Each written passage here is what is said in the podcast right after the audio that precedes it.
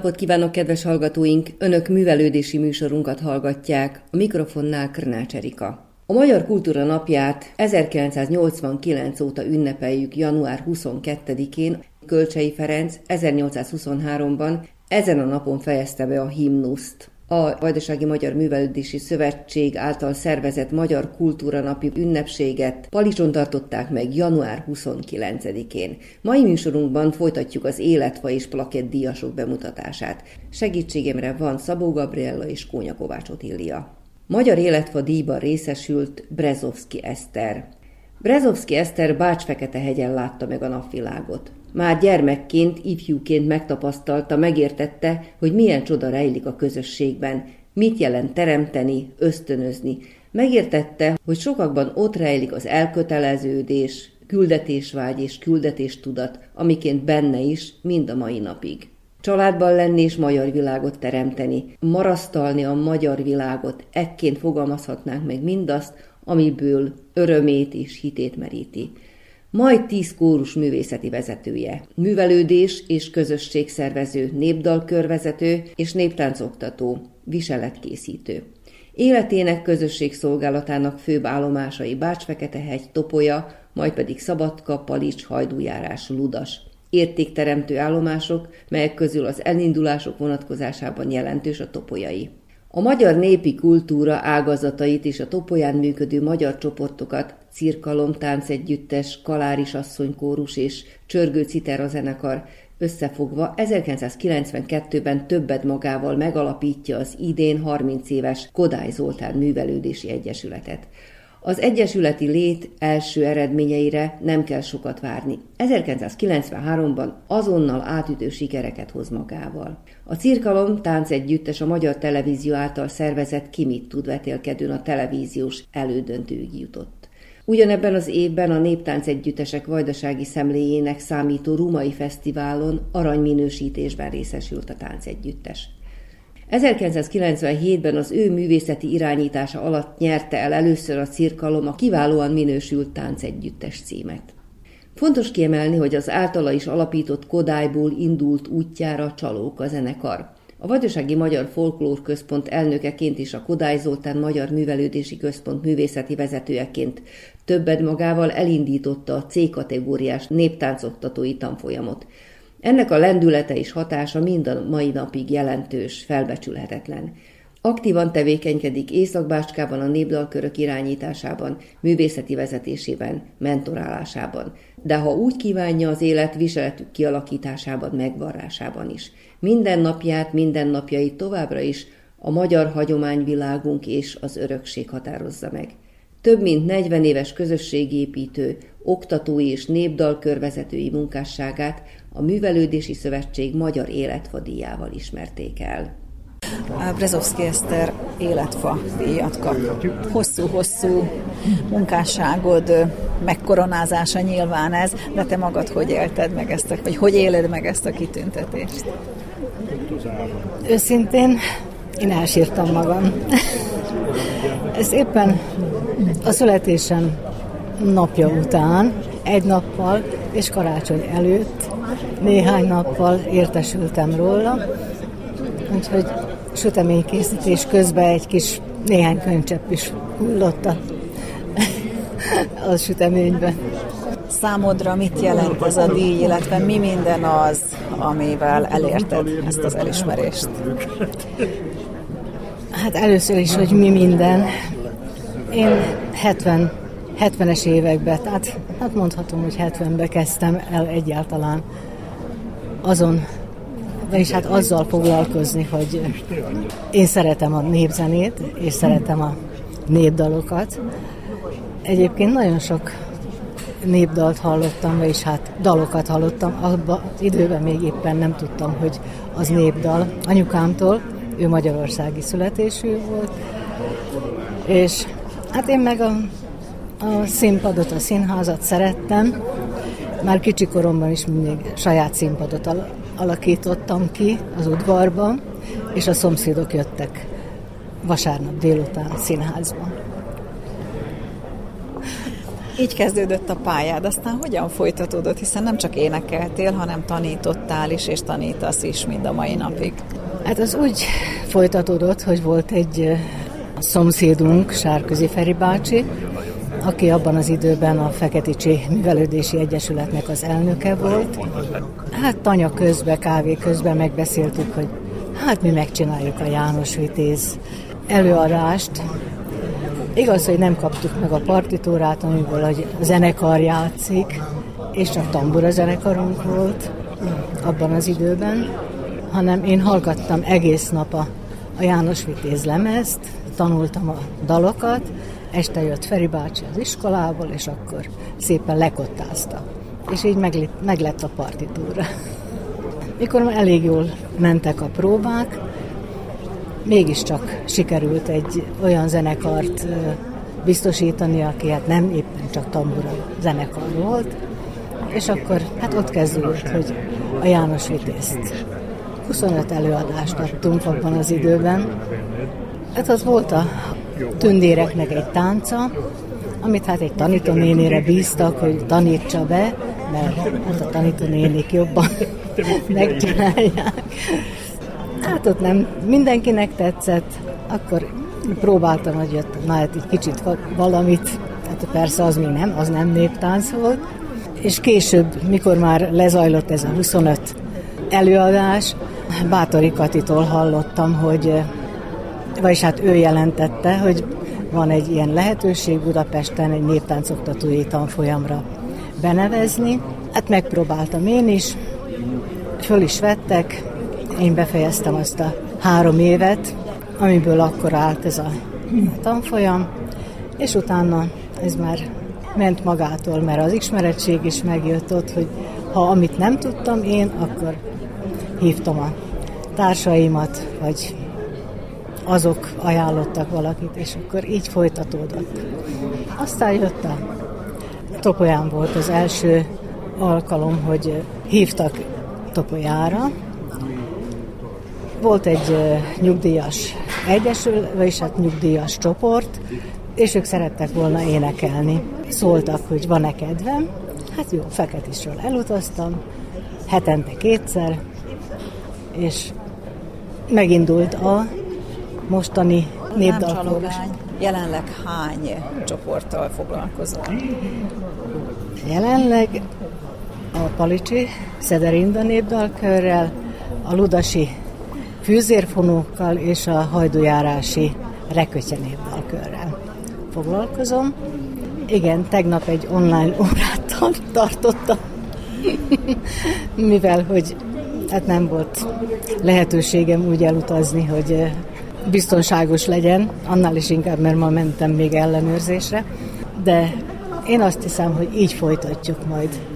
Vannak előlátva föllépések, mi nagyon sűrűn azt csináljuk, hogy a három kórus együtt is föllép, vagy tehát egy ugyanazon műsoron, külön-külön is, de most éppen egy farsangi műsorra készülnek a ludasiak, és úgy szeretnék, hogy együtt énekeljen a, mind a három kórus.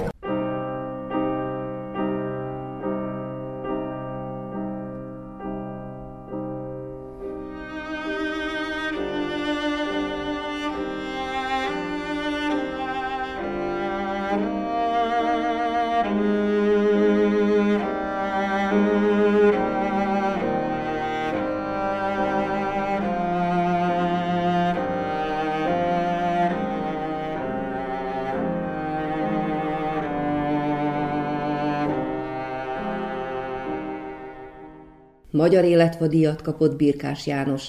Szerencsés embernek vallom magam, hogy azzal foglalkozhattam, amibe beépíthettem szívem, lelkem, mondta.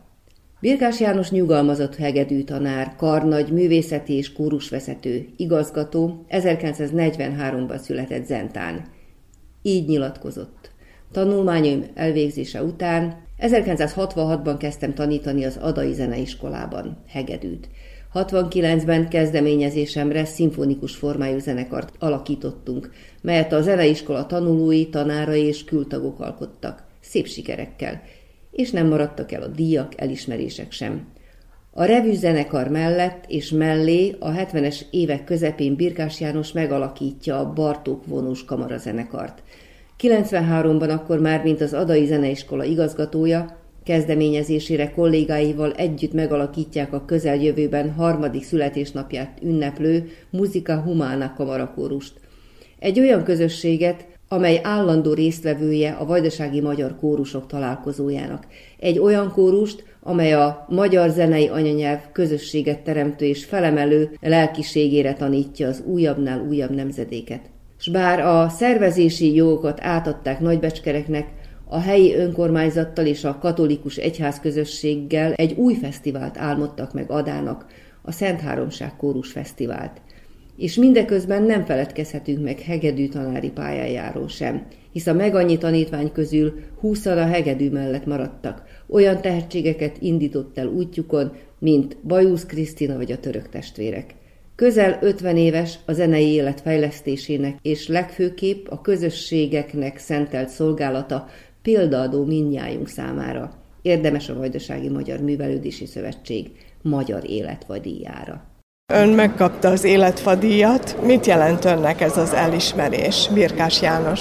Nagyon-nagyon meglepődtem, őszintén megvallom, hát jól esik, hát nyilvánvaló. Az ember 50 évig tesz-vesz, teszi a dolgát, és hát most ez tényleg nagy elismerés. Meg hát már most úgyis így is a vége felé járok az egész életemnek. De most is aktív. Nem vagyok már nem. aktív, nem csinálok. A kórust ott átadtam két-három éve a párommal együtt átadtuk, és valamelyik nap kérdezi egy szülő, volt szülő, hogy szoktam hegedülni, de hogy szoktam, mondom, ott van a sarokban négy éve. Néztek, hát kinek hegedüljek? Azelőtt még az esküvőkön a Városházán játszottunk egy kollégával, de most jött ez a világ, sajnos úgy, hogy ez van. Én ilyen vagyok, hogy abba hagytam. De valami mód azért biztos, hogy követi a televízió, rádión, azért csak az zene az élete. Hogyne, hogyne, meg amikor hallgatom a kórus fölvételeit, akkor bizony csupa libabőr vagyok, és ez óriási lelki erőt ad az ember fiának a jó felvételeket, a hallgatja még.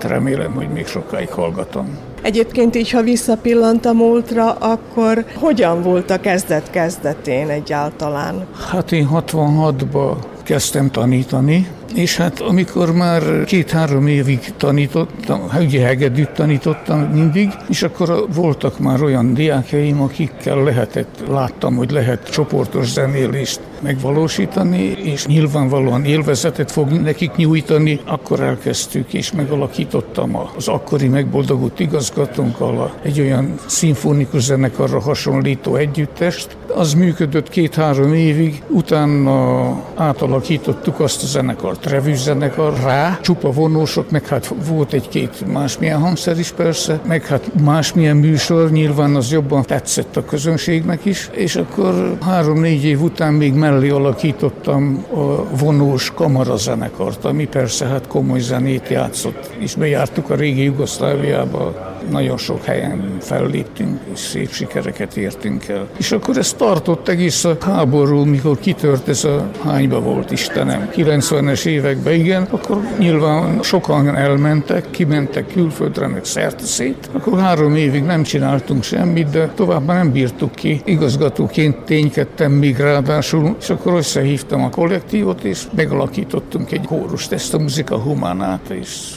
bizony szép dolgokat csináltunk, szép sikereket értünk el, sokfelé jártunk, remek emberekkel, társaságokkal, kórusokkal ismerkedtünk meg, az óriási élmény, és nagy erőt ad az ember fiának. Rendes emberekkel barátkozni, az csoda dolog manapság, nyilván mindig.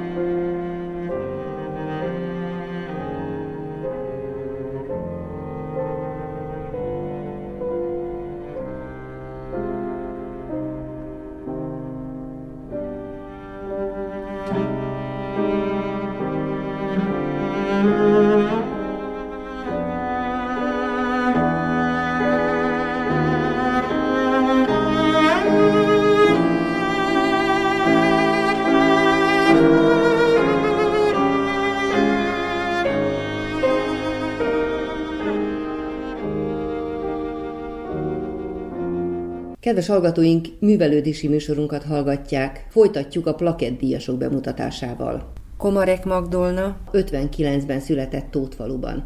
A közgazdasági iskolát a Zentai Iskola Központban fejezte be 1978-ban. Középiskola után Nagy Kikindára költözött. Magdolna 1994-ben kezdett el dolgozni a Nagy Kikindai Egység Művelődési Egyesületben. Az évek során pótolhatatlan tagja lett közösségünknek. A művelődési élet szervezése mellett aktívan részt vett az Egyesület csoportjainak mindennapi munkájában. Ha kellett, csúgott a színjátszóknak, kísérte az asszonykórust, vasalta a néptáncosok viseleteit, vagy éppen fánkot csütött farsangra. Nagyon jó kapcsolatot ápolt a szakosztályok tagjaival, ő volt a mindenki Magdia. 23 évnyi közösségszolgálata alatt Magdolna meg annyi helyi, községi és regionális országos szintű fesztivál találkozót, rendezvényt valósított meg. Nemzeti ünnepeinkre, jeles napjainkra, különböző évfordulókra és mindig felemelő alkalmi műsorokat állított össze. Mindezek mellett a közönség toborzásáról sem feledkezett meg. Napi szinten kísérte több hazai és anyaországi művelődési közösség munkáját, ápolta, újjáélesztette velük a kapcsolatot.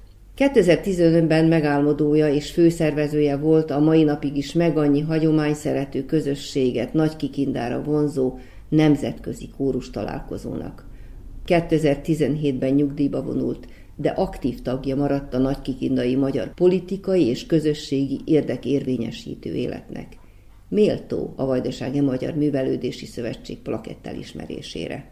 Kamarek Magdolna nagy kikindáról érkezett erre a szép ünnepségre, és plakettdíjat vesz át. Valójában mi mindennel foglalkozik, mi minden tölti ki az életét, és mit jelent önnek ez a nagyszerű elismerés? Hát ez az elismerés valóban nagyon sokat jelent, mivel negyed évszázadot dolgoztam Kikindán az Egységművelődési Egyesületben, mint szervezőtitkár, és most már négy éve nyugdíjba vagyok, de azért még mindig nem adtam fel, úgyhogy még mindig mindig bejárok az egységbe, és még mindig ugyanúgy ellátom a feladatom, amit rám bíznak a fiatalok. Ugyanis azt mondják, hogy akinek van tapasztalata, az talán többet tud nekik segíteni, és én nagyon szívesen segítek nekik. Úgy a tánccsoportban is, ha szükség van valamire, vagy a színész csoportba, vagy ha kell, akkor most már csak odáig is jutottunk, hogy esetleg majd falsangra sütöm a fánkot. De viszont ezt is valakinek meg kell csinálni. De egyébként az életeimet most per pillanat az unoká munkáim töltik ki, amit ugye most már megengedhetek magamnak, hogy többet tudunk, több időt tudunk együtt tölteni velük. És ez a plakett, ez igazán egy nagy elismerés a számomra, hiszen úgy érzem, hogy megbecsülik azt, amit negyed évszázadat csinálok. Mi mindennel foglalkozott konkrétan az egységen belül, illetve egy-egy művelődés egyesületen belül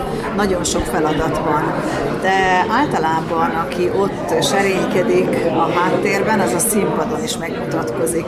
Hol volt a kedvenc hely? Helye? Hát ami azt illeti, én mindig lámpalázas voltam, és színpadra nem nagyon álltam. Egyedül a színészeknek, amikor kellett az előadás alatt, akkor én voltam a súgó vagy az ügyelő. Ez mindig úgy a háttérben voltam, de viszont bármire szükség volt, vagy valamilyen kelléket beszerezni, mindig ott voltam. Műsort összeállítani, akár a nemzeti ünnepet, akár karácsonyra, vagy húsvéti locsolást megszervezni, ez mind belefért a munkakörömbe is. Mi volt az, ami mégis vonzott? Vonzta, hiszen a világot jelentő deszkák azok, amik általában vonzák egy-egy ilyen művelődés egyesülethez vagy színházhoz az embereket.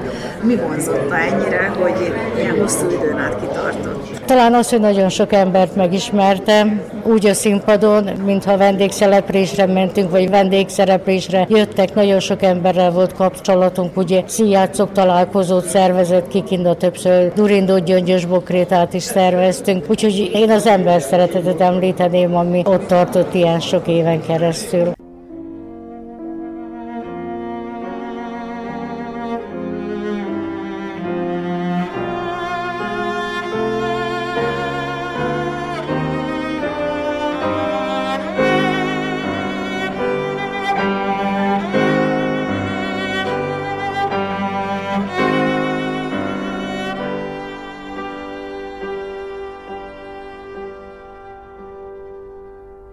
Következő plakettdíjasunk Mihók Attila. 1984-ben született Csókán. Végzettségét tekintve élelmiszeripari technikus, de a citerázás és a citera oktatás az, ami igazából számára a szakmát és a mindennapokat jelenti. Hiszen már kilenc éves kora óta a hangszer szerelmese. Első tanára Kobrehel Zoltán volt, őt oktatóként és mentorokként Hézső Zsolt és Vasendre követték. Két fiatal népzenész, akik többek között Frábel Jánostól, Borsi Ferenctől és Vastag Jánostól leshették és tanulhatták el a citora fortéjait és az együttmuzsikálás közösségformáló csodáját. Mindez tehát egy folyamatosságot is jelent, egyúttal azt, hogy immáron több mint 50 éve töretlenül zeng a citera a Csókai Móra Ferenc Magyar Művelődési Egyesület falai között. Miók Attila kitartása nem lankadt, mindig kereste, kutatta a lehetőségeket, a továbbképzésekre, táborokba járt el, és mindazt, amit eltanult, igyekezett azon nyomban tovább is örökíteni. A Kanizsa monostori tábor többek között az ő közösség szeretete által és révén működik mind a mai napig. Az utóbbi években a Ludasi Népzenei Tábor egyik citerás oktatójaként is fontos szerepet vállal több mint száz citerásnak jelent állandóságot és példát oktatóként, hagyományőrzőként.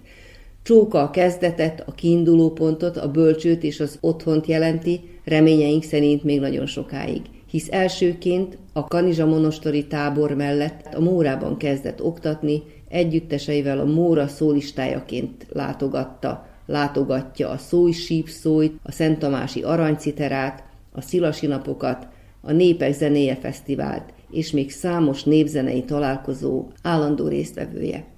Az évek folyamán több mint tíz település és közösség szavazott neki bizalmat, legtöbbjükben mind a mai napig szorgosan folyik a munka Attila vezetésével szakmai irányítása mellett. Fontos momentum volt az is, amikor a Vajdasági Magyar Művelődési Intézet és a Hagyományok Háza hálózat, a Vajdaság bevonták Attillát népzene oktatói programjukba.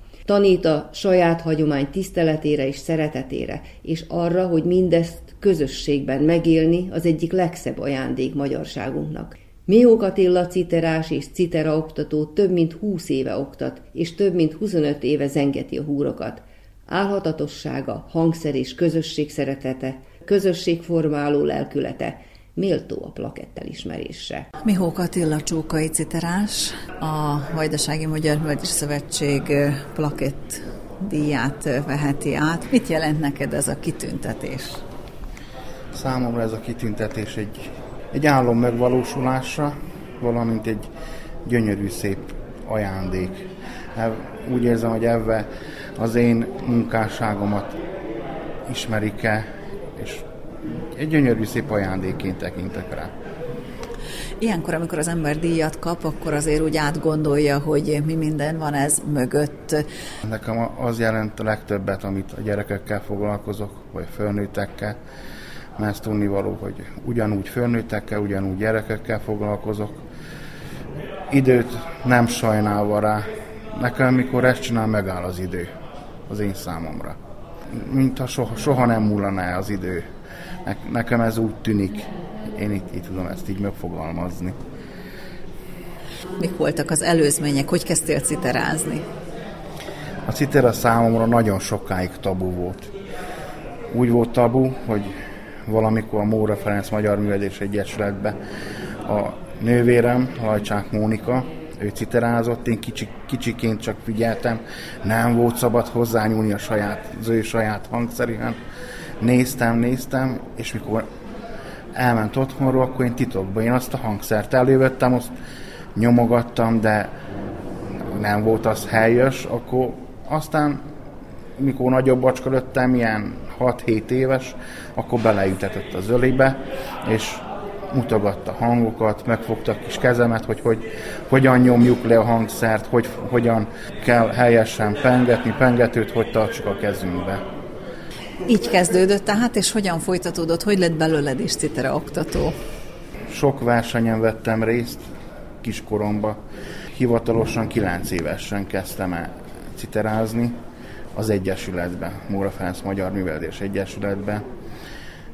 A legelső oktatóm az Kobleher Zoltán volt, majd volt Hézső Zsolt, akkor volt a Vasendre, Pasi, és nagyon jó oktatóink, és elkezdtünk elejébe nagyon sok gyakorlás kellett, nagyon sok, hogy kijuthassunk egy versenyre, vagy nem is csak a versenyre, hanem a színpadra felállhassunk, hogy az elfogadható legyen.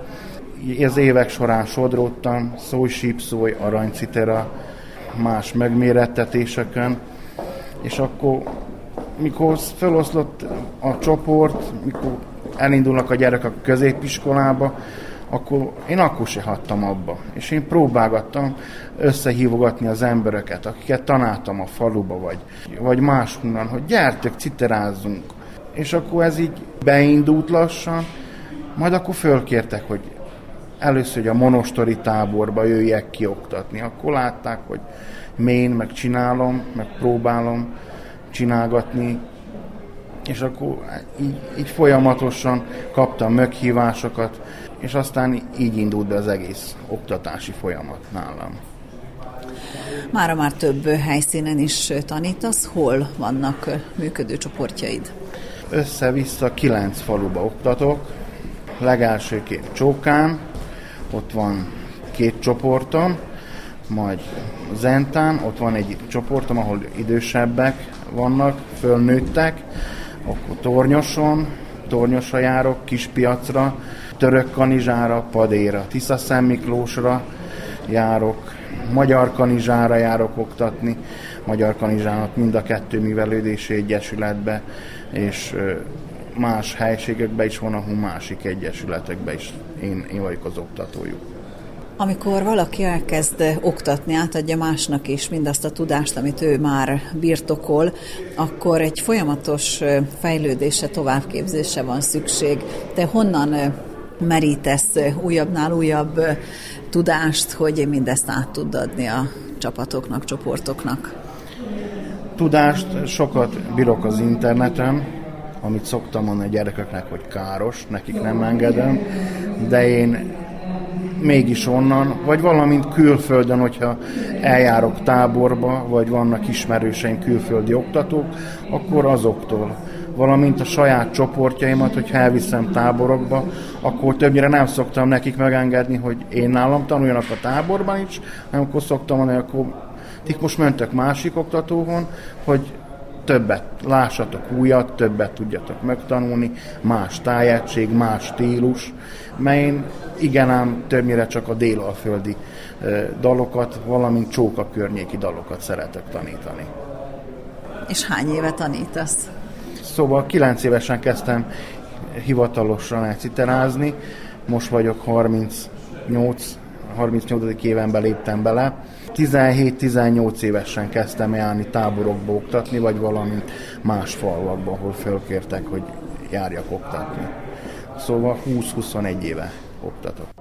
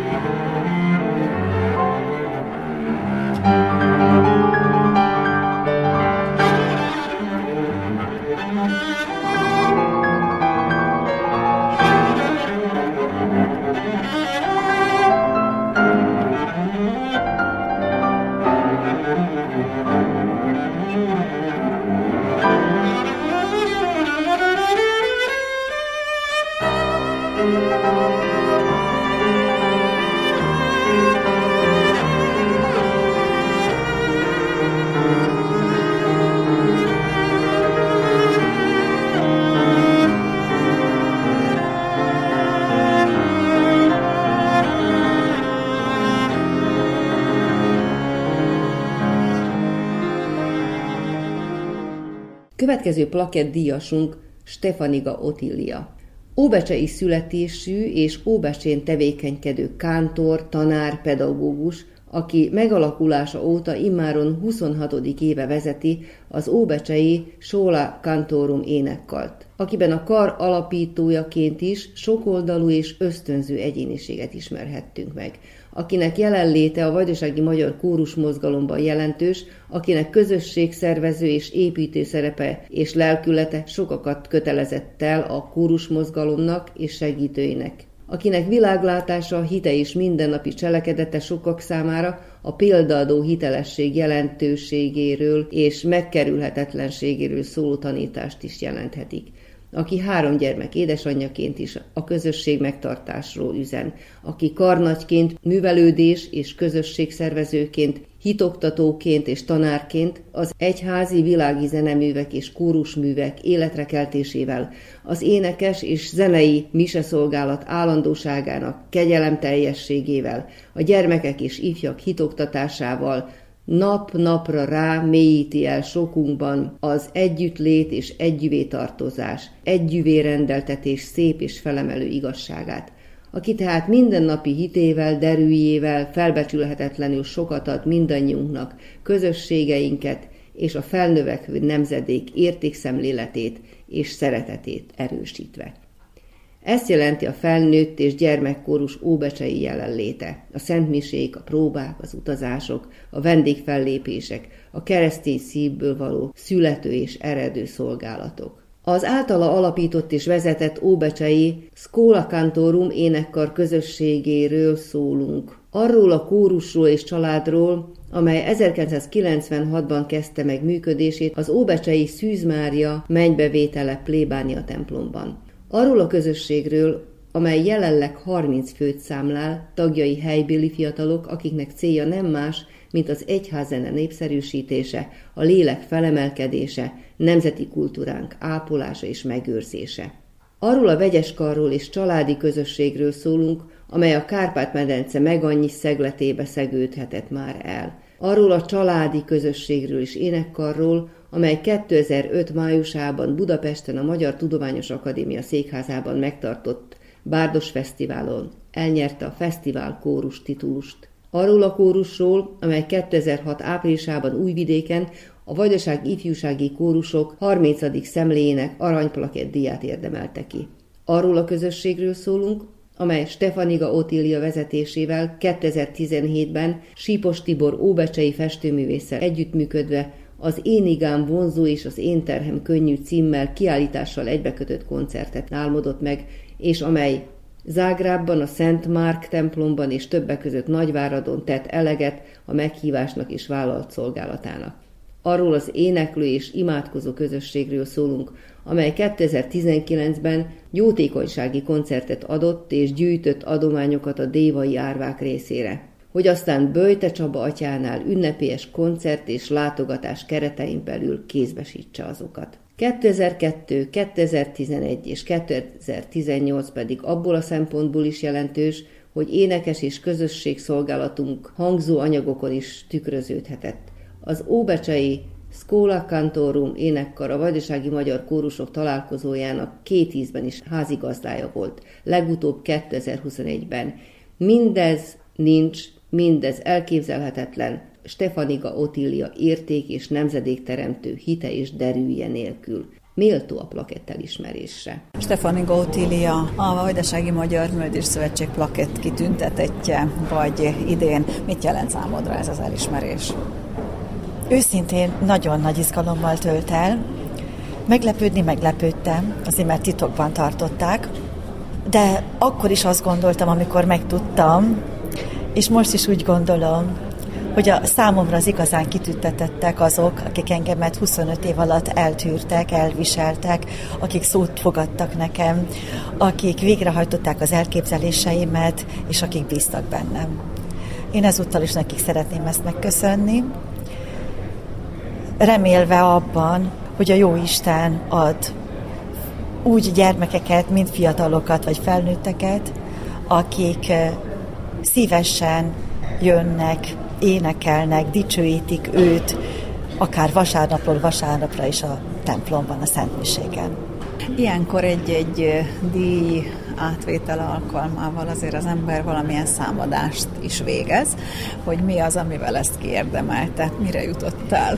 Ez egy feladat. Tehát úgy érzem, hogy egy újabb feladatot kaptam, mert az ember, amikor elér egy eredményt, csak úgy tudja megtartani, tovább vinni kell azt, nem megtartani. és úgy érzem, hogy most egy újabb feladatot kaptam, egy picit félek is, hogy hogy tudom én ezt majd tovább kavatoztatni, tovább vinni. Már csak azért is, mert ezt tudom, hogy nem a panaszkodásnak az ideje, de egyre nehezebb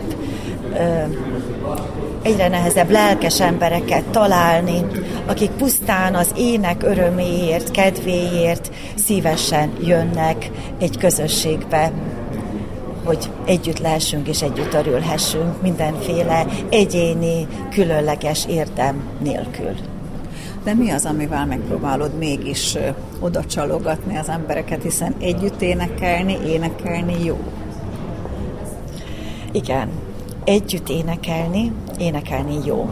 De mire az ember rájön arra, hogy mennyire jó az együtt éneklés, ahhoz legalább egy évnek el kell múlnia a kórusban.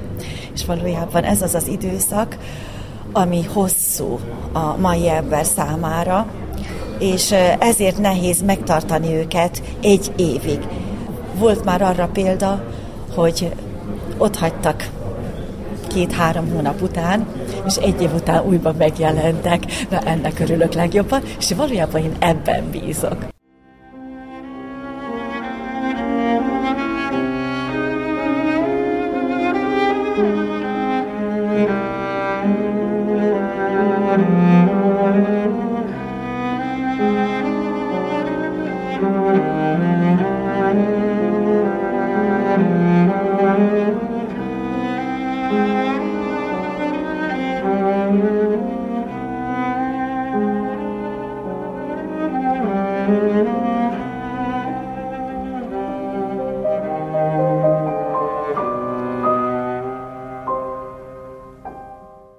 Varga Lívia tőzsgyökeres adai lakos. 1960-ban született, férjezett három gyermek édesanyja és két unoka boldog nagymamája. A vadvirág hagyományápoló kör 1991-es megalakulása óta a kör elnöke, a Szarvas Gábor Nyelvművelő Egyesület elnökségi tagja, az Adai Önkormányzat adminisztratív munkatársa. A vadvirág hagyományápoló körben szorgalommal, kitartással tevékenykedette három évtized alatt. A célok pedig a következők. Hagyományápolás, anyanyelvápolás, a nemzettudat formálása. Ezeknek a céloknak a megvalósítása azóta az évi programok keretében történik. Farsangi mulatság, nemzeti ünnepünkről, március 15-éről való megemlékezés, vajdasági néptánc és népzenei vetélkedőkön, a szójsíp szóljon és a kőketáncon való részvétel, anyáknapi köszöntő, tavaszi vadvirágfesztivál, hazai és külföldi vendégek fogadásával, a Gyöngyös Bokrita Néptánc Fesztiválon való részvétel, a vadvirág nyári tábora, őszi ünnepségek, szüretés, Mártonnapi mulatság, nemzeti gyásznapunkra való emlékezés, és így tovább. Legfelemelőbb a karácsonyi ünnepi műsor, amelyen a vadvirág hagyományápoló kör minden tagja tevékenyen részt vesz. Segítségnyújtás is tartozik az ünnepkörhöz, ugyanis a Dreai Lurkóház részére már évek óta gyűjtést szerveznek. A legtömegesebb és legnagyobb szabási rendezvény a Vadvirág néptánc és népzenei tábor, amelyet 2021-ben 27. alkalommal szerveztek meg. A mindennapi gondok mellett éveken át visszatérő probléma volt a székház ügye, amely köszönve a sok-sok támogatónak, a példaértékű összefogásnak és Varga Lívia kitartásának megoldódott. 2021. december 11-én az Egyesület 30 éves fennállásának jubileuma jegyében felszentelésre és átadásra került. A vadvirág berkein belül kovácsolódott közösség napjaink rohanó világában is képes kapaszkodót nyújtani minden korosztály számára. Plakett elismeréssel díjazták Varga Lívia munkásságát. Varga Lívia az Adai Vadvirág hagyományápoló kör elnöke. Idén eh, plakett kitüntetést kapsz, kaptál a Vajdasági Magyar Művelődési Szövetségtől. Mit jelent ez az elismerés? Hú, hát számomra ez egy nagyon nagy elismerés, és még most is meg vagyok hatódva attól, amikor megtudtam, hogy én is, hogy idén én is díjazott leszek. Nem számítottam egyáltalán rá, de arra azért nagyon örülök, hogy olyanok terjesztettek föl, akik a közvetlen munkatársaim, és akikkel hát már több évtizede együtt dolgozom, és hát tulajdonképpen ez a díj, ez mindannyiunknak szól, az egész közösségnek, akikkel együtt tevékenykedünk. Hogyan tovább? Egy-egy díj, egy-egy megálló nyilván, és ez egy nagyon nagy elismerése mindannak a befektetett munkának, energiának, ami nyilván időnként nehezebb, de időnként talán könnyebb is volt azért. De mik a tervek? Idén 30 éves a vadvirág, ezt ünnepeltük, illetve ez tavaly volt, de hát most január van, és még mindig közeli az élmény, és hát ez egy mérföldkő az Egyesület életében és hát most már tervezzük a jövő évet, illetve a következő éveket. Hát erre az évre is már nagyon sok szép tervünk van, népzenei koncerteket, táncházakat és fesztivált, tábor tervezünk, illetve majd karácsonyi műsort, meg március 15-ére is tervezünk már műsort. Hát remélem, hogy a koronavírus megengedi nekünk, hogy mindezt a szép tervet meg tudjuk valósítani.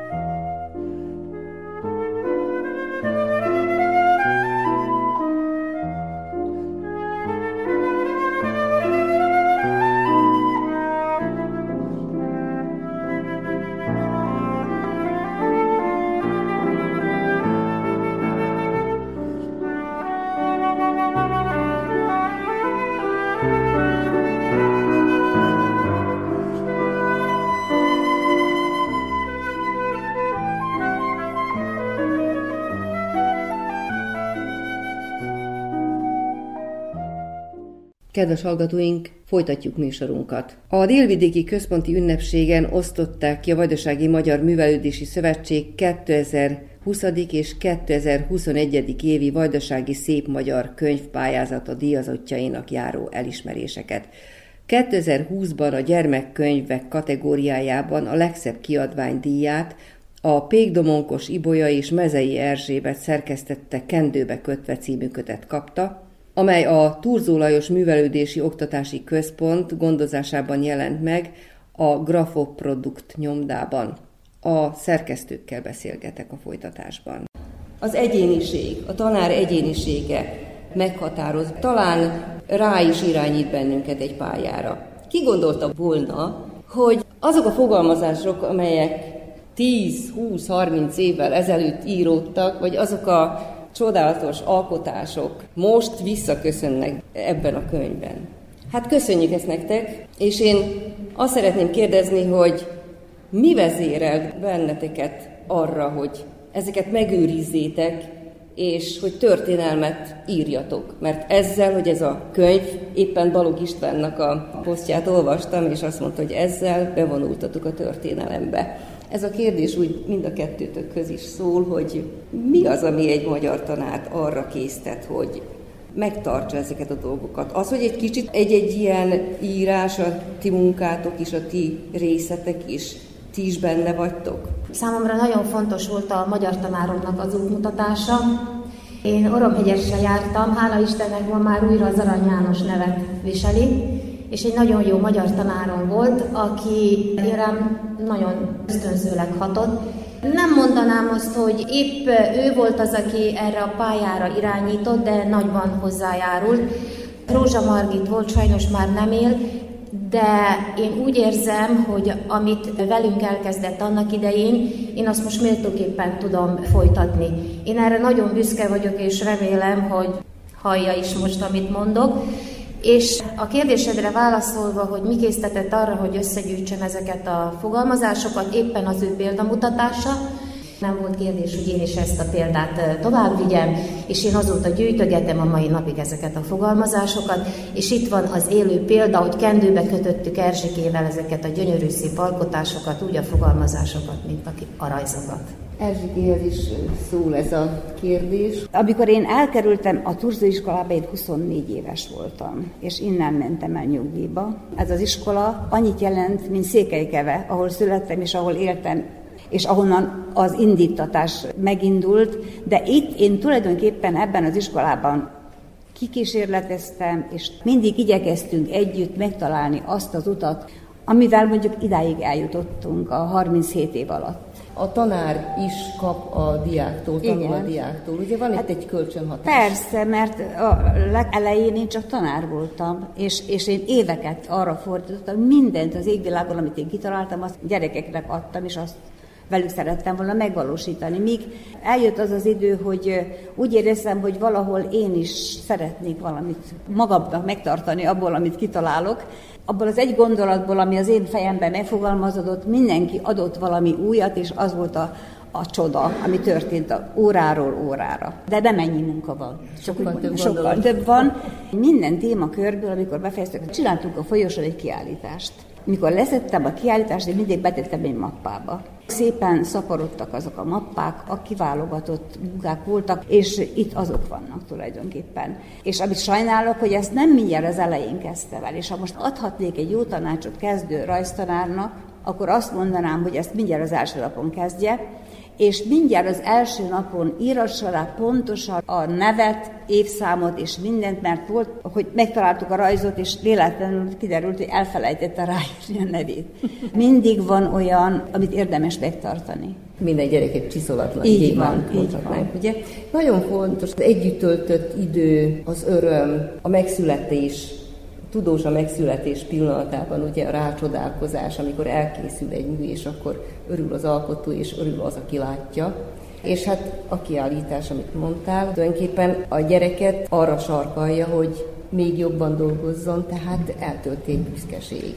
És az Igen. okos tanár az ad alá még egy kicsit segíti. Igen, tulajdonképpen az nagyon fontos, hogy a gyerek lássa azt, hogy én azt, amit csinálok, én lelkesedek érte, és én nagyon szeretem, és lássa bennem azt, hogy nagyon érdekel, ugyanúgy, amit tőle elvárok, hogy érdekelje. Ennek a tantárgynak nem volt soha meg a kellő megbecsülése, mert a mellékes tantárgyak közé sorolták a képzőművészetet, a zenét, a testnevelést, meg a háztartást, meg ilyesmit, holott ez az a tantárgy, a néhány, ami, ami pontosan az élettel van kapcsolatban, mert hogy itt kap olyan impulzusokat, meg olyan tudást, amit később valóban az életében föl tud használni, hogy hogy a környezetét hogy alakítsa ki, hogy hogy viszonyuljon egy-egy képzőművészeti megnyilvánuláshoz, nem menjen el kiállítás bejárata előtt úgy, hogy nem megy be és megnézi. Tehát a szépet megszeretni, megismerni, az értékeset értékelni, és azt megalkotni kell tudni.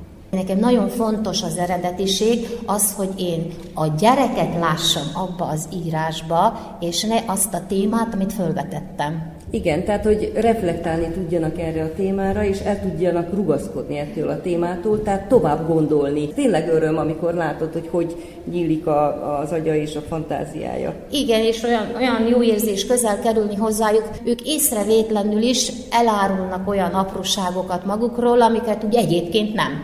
Persze én azért titokba tartom. Beszéljünk egy kicsit a kötetről, a kötet szerkezetéről, irodalmi és képzőművészeti szempontból. Hét témakör köré csoportosítottátok az írásokat, a képzőművészeti alkotásokat is igyekeztél hozzájuk válogatni. A sikernek a titka a jó téma. Félig nyert ugye van a diáknak, hogyha rá tud hangolódni egy témára, és nagyon jó, hogy a tanár jó témákat ad, és több témát is, hogy mindenki megtalálja magáét. Kell, hogy a diákot valamilyen személyes élmény fűzze ahhoz a témához, vagy valamilyen olvasás élmény. Igazán van? Teljes mértékben igazad van, Erika. Nagyon sok jó szöveg van, és általában én úgy szoktam a fogalmazásokat feladni, hogy ugye szöveget elolvasok, és elkezdünk róla beszélgetni. Nyilván a személyes élmény az még nyerőbb dolog, mert arról mindenki tud írni, és szeret is írni, hogy mi történik vele. Igen. Erzsikével folytatjuk. Az alapvető képzőművészeti technikákat kell sajátítaniuk a gyerekeknek általános iskolában, de hogyha olyan szerencséjük van, hogy ilyen tanáruk van, akkor egy kicsit hozzá is tud adni ehhez, és el tud rugaszkodni. Van egy tanterv, ami megköveteli azt, hogy megtanuljuk azt, amit előlát, de viszont van egy út hozzá. A hozzávezető út az, ami érdekes, mert a hozzávezető út lehet nagyon sokféle. Tehát tulajdonképpen mindenhez megvan a képzőművészeti téma útja, és megvan a technika kiválasztása, hogy meg tudjuk azt a végeredményt kapni, amit szeretnénk. Igen, tehát az együtt töltött idő, Hát igen. Ez nagyon fontos, és az út, ami az eredményhez visz. Ahányan voltak, annyi félét produkáltak, és ez volt az a, az a meglepetés minden órán, és én nagyon szerettem rajztanár lenni, hogy válogattam ki a rajzokat. Először is Ibolya átküldte nekem az anyagot, az összeset. Én azt mind elolvastam, és ahhoz, hogy, hogy igazságosan tudjak választani, én mindegyik íráshoz kiválasztottam egy rajzot. Próbáltam Ibolya segítségével, hogy ezeket a témaköröket, amiket ő felsorakoztatott, ezeknek a hangulatába, a történésekhez legközelebb álló rajzokat válogassuk ki, és így került sor erre, ami bekerült a könyvbe, erre az 50 munkára, és én nagyon-nagyon örülök neki, és annak is, hogy, hogy az első, amelyik bekerült, az 1975-ben készült. Az utolsó, amikor dolgoztam évet, az pedig 2008 volt. Ez a könyv nem rólam, meg Erzsikéről, hanem tulajdonképpen az egész iskoláról, az egész munkaközösségről szól. Ebben nem csak a mi munkánk van a gyerekek által, hanem a tanítók munkája, a szülők munkája, tehát ez egy közös produktum, és ennek külön nagyon örülök. Igen, és ebből a könyvből érződik az alkotás öröme. Igen. Az előbb kicsit átcsiklottunk a témákon. Igen. Mondd már meg, hogy milyen témák köré csoportosítottad Milyen a témák köré? Hát a, Van itt hét nagyon szép Igen, téma. hát a legközkedveltebb ez a ötödikbe a mese fantáziának nem szabnak határt a gyerekek, és akkor aztán ott minden van. A természet, azt is szeretik. Érdekes mód, hogy a leíró fogalmazások nem tartoznak a közkedvelt eh, témákhoz, de nagyon remek fogalmazások születtek. Ugye itt van a Tisza, arról aztán mindenki nagyon szépen tud írni, és nagyon a szívéhez nőtt ez a folyó. Vagy például én, hogy a csend játszik a szívemmel, vagy az elért az ősz és súgott valamit, tehát mindenre kaphatók a gyerekek egyébként. A mamám meséi. Én nagyon szeretem a gyűjtőmunkát, hogyha végeznek a gyerekek, és például ez a fejezet arról szól, elmentek idős nagymamához, nagyszülőkhöz, szomszédhoz, és gyűjtötték a régi néphagyományokat, a népszokásokat, és ennek nagyon örülök, és én úgy gondolom, hogy azok a gyerekek, akik ilyen csodálatos fogalmazásokat tudnak írni, és a kezükből kiadni, azoknak hatalmas lelkük van. Az iskola is kedvelt téma, a szerelemről is vallanak a gyerekek, karácsonyi témát is nagyon szeretjük, és akkor az egyik hozzám legközelebb álló és a leglíraibb talán az, hogy csak a szülőföldemen lehetek boldog, és érdekes, hogy mindegyik fogalmazó arról ír, hogy itt a legjobb, a világ közepe, Zenta, és hogy ha el is hagyják, a szívük azért itt marad.